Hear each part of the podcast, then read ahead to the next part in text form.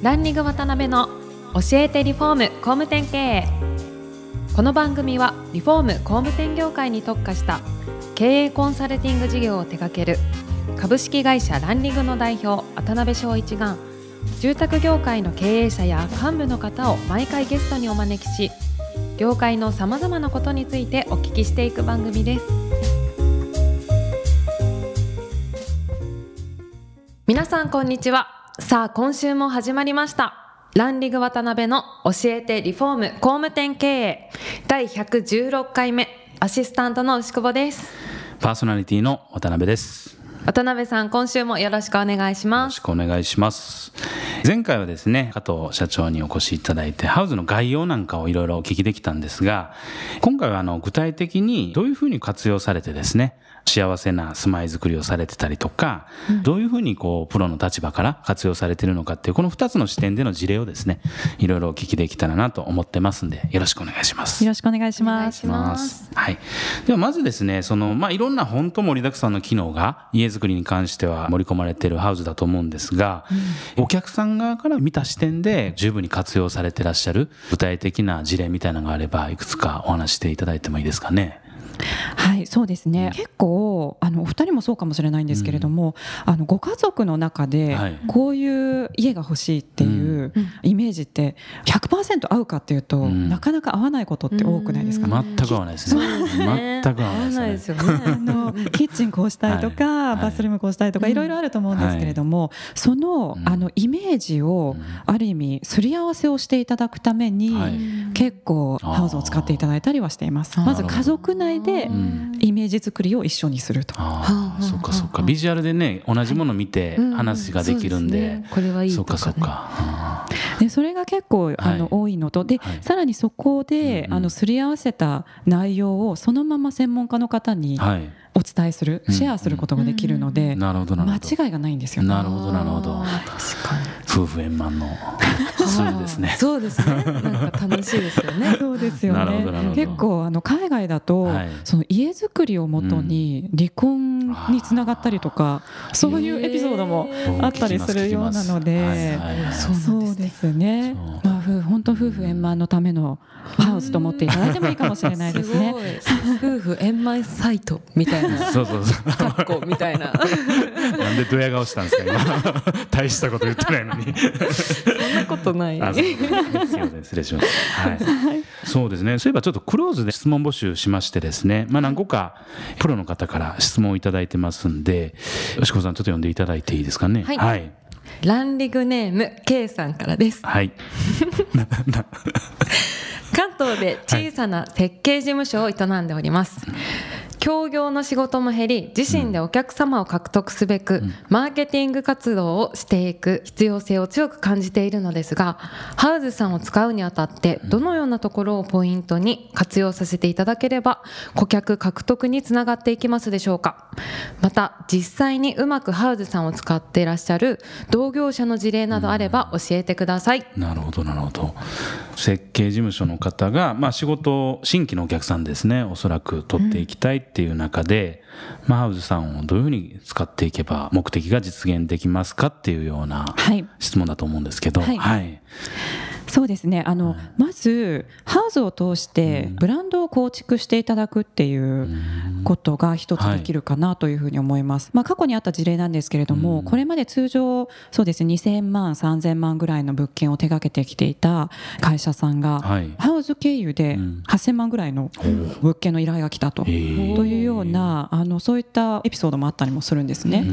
であのつまりはどういったことかというと、実際にそのハウス内で、まあ、これまでと違うユーザーさん、違うその消費者層にアプローチするっていうことができると、あのハウスのプロフィールの作り方によってターゲットを変えるっていうことができてくるっていうのが一つありますね。はい、結構あれなんですか？日本でも感度の高い方が使われてる仕組みになられてるっていうことなんですかね要するに。実は8割以上の方がまず専門家を探されているっていう、あ。の実際にその家づくりをしたいと思っていて、専門家を探されているというような、そういったデータもあります。へえそうなんですか。であとはですね、使い方としてなんですけれども、まずブランドを作っていただくというところから、はい。もちろんそのマーケティングにつなげていただくっていうことができるんですけれども、そういった中でプロフィールですね、はい。をやはり充実させるっていうことがうん。非常に重要なポイントなんですね。はいはいはい。でユーザーさんの中で、はい。これも一つ事例なんですが、うん。ハウスのいろんな専門家の方のプロフィールを見て、はい。で一社だけ、うん。あここだって思われた方が、はい。そのままそこにだけ問い合わせをして、うん。でそこの方とお会いして、はいでもうすぐに制約につながったっていうケースもあるんですよ。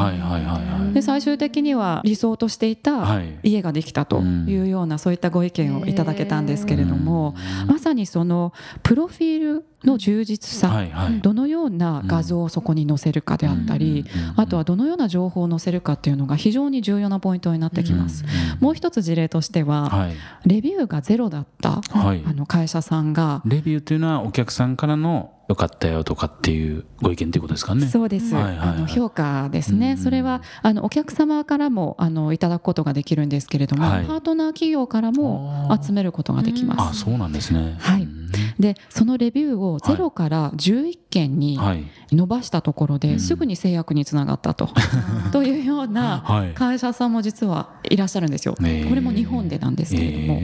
でつまりはどういったことかというと、はい。このプロフィールの情報をうん。増やせば、やはりパッと見て、うんここだなっていう判断する材料ですよね、うんうんうんが全て揃っているのでできるだけ多くの情報をうん。プロフィールにとにかく上げていただきたいとはいうふうには思います。なるほどね。実際ねその専門家さんの一覧とか見ても小規模でやられていらっしゃる真面目にやられていらっしゃる会社さんとかも多いですし、要するにこのハウズの仕組みを愛してこう使い倒してもらえれば必ずそういうふうな結果につながってくるというような媒体なのかなと僕は理解したんですけど。いいことをおっしゃいますね。ずれてますか？そうだと思います。渡辺さんもはい。プロフィール写真キムタクとかにしたらいいんじゃないですか？いやいやそれあの著作権な著作権じゃ肖像権で訴えられますよ。と。しかも会った瞬間ね詐欺罪で、はい、でもあのそれこそ結局はその専門家の方をどれだけ信頼できるかうん。っていうあのところが非常に重要になってくると思うんですよね。やっぱりすごく大きな買い物じゃないですか。そうですね。でまあ、特にあとは自分の家族にとって非常に重要なはい。空間というか非常に重要な存在であるのが家ですようね。んでそれを任せる方ってはい。やはり信頼できる方にお願いしたいと皆さん思われると思うんですね。確かに確かに。でなのでやはり自分の会社であれば信頼してもらえるよというようなアピールする場としても使っていただくといいのではないかなというふうに思います。なるほどあともう一つその今の加田さんのお話にすごい説得性あるなと思ったんがやっぱりそのハウス自体を自社のホームページのようにいろいろこう充実させて使われてる個人であったり会社さんって多いと思うんですけどそういう使い方をすることによってすごいメリットを感じられてるってことですよね。うん。そうですね、うん。やはりそのサイトを運営するってすごく大変なことだと思うんですよね。自社でですよね。自社サイトを運営するってあの実際にそのサイトを作らないといけないっていうところと、うん。さらにそれを拡散しないといけないっていうのもありますので、あのその代わりにハウスのプロフィールを持っていただいて同じ情報をそこに載せられて、であのそうするとはい自然とその情報がうんハウス内で拡散されていく、うんなるほどなあ。のような仕組みになっていますので。うんうんうんそういった形で使っていただいている会社さんは少なくはないのかなと思います。なるほど。それはすごいいいですね。メリットですね。確かに。うんありがとうございます。いろいろちょっと事例とかお聞きしてるうちに、また時間に、はい、はいなってきました。はい、それでは次回も加藤様にはゲストにお越しいただきますので、また詳しくお聞きしたいと思います。本日はありがとうございました。ありがとうございましたありがとうございました。今回もランリング渡辺の教えてリフォーム工務店経営をお聞きいただきありがとうございました番組では渡辺や住宅業界の経営者幹部の方へのご質問を募集していますウェブサイトランリグにあるお問い合わせフォームよりお申し込みください。お待ちしています。